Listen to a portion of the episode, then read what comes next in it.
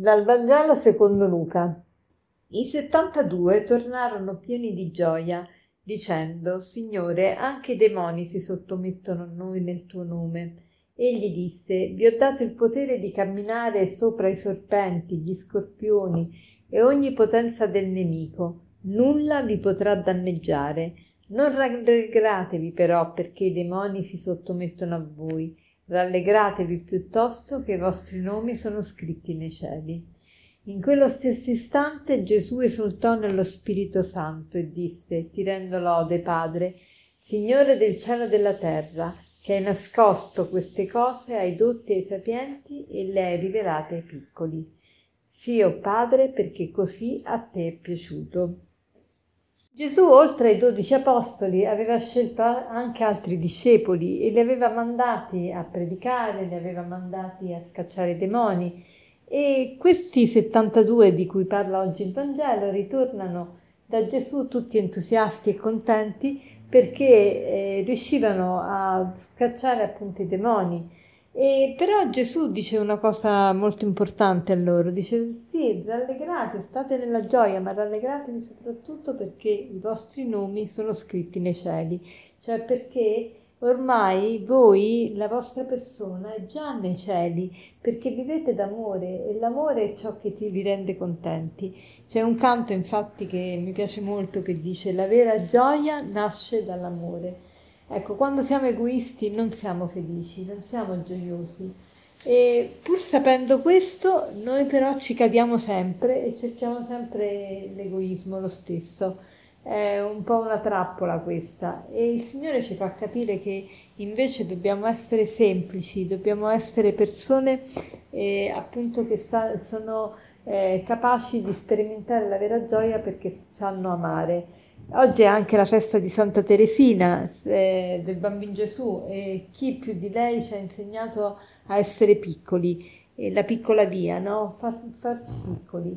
E mh, la, la, piccolezza di cui parla Gesù non è stupidaggine o non è essere meschini, essere infantili o essere eh, ingenui o sprovveduti ma essere piccoli, essere semplici vuol dire non eh, essere orientati tutti a tutto a fare il bene. Ecco la semplicità che ci vuole, essere orientati al bene e a fare il bene, non interessarsi di altro, non interessarsi di, che, di quello che gli altri fanno né di qua, quello che gli altri pensano o dicono di noi.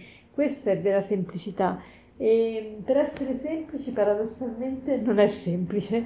Non è semplice essere semplici, sembra un gioco di parole, ma è vero, perché essere semplici vuol dire anche aver lavorato molto su noi stessi per semplificare la nostra vita, ossia per renderla essenziale.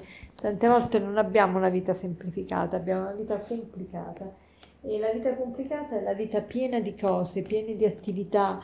E quindi non si ha tempo per niente e per nessuno, si corre, si è sempre nell'affanno. E non si dà tempo alle relazioni, non si dà tempo alle cose che possono nutrire la nostra anima, si, si basa soltanto a, alle cose materiali di, di tutti i giorni. E quindi oggi vorrei meditare proprio su questo, sulla semplicità, essere semplici vuol dire essere orientati tutti, tutti verso Dio e ver, nel fare il bene. Quindi cerchiamo oggi di fare un proposito, di semplificare la nostra vita almeno in qualcosa e semplificare vuol dire anche rinunciare a ciò che non è necessario, ciò che ci toglie la pace, ciò che ci toglie tempo, energie, eh, ci assorbe troppo concentrazione.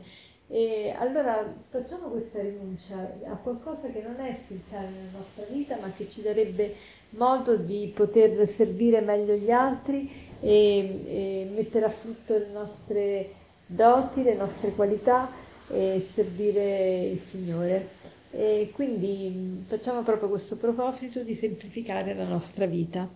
E per concludere vorrei citarvi una frase di Marco Aurelio che dice così la maggior parte di ciò che diciamo e facciamo non è essenziale. Se puoi eliminarle avrai più tempo e tranquillità. Chiediti ogni momento, è necessario? La maggior parte di ciò che diciamo e facciamo non è essenziale. Se puoi eliminarla, avrai più tempo e tranquillità. Chiediti ogni momento, è necessario? Buona giornata.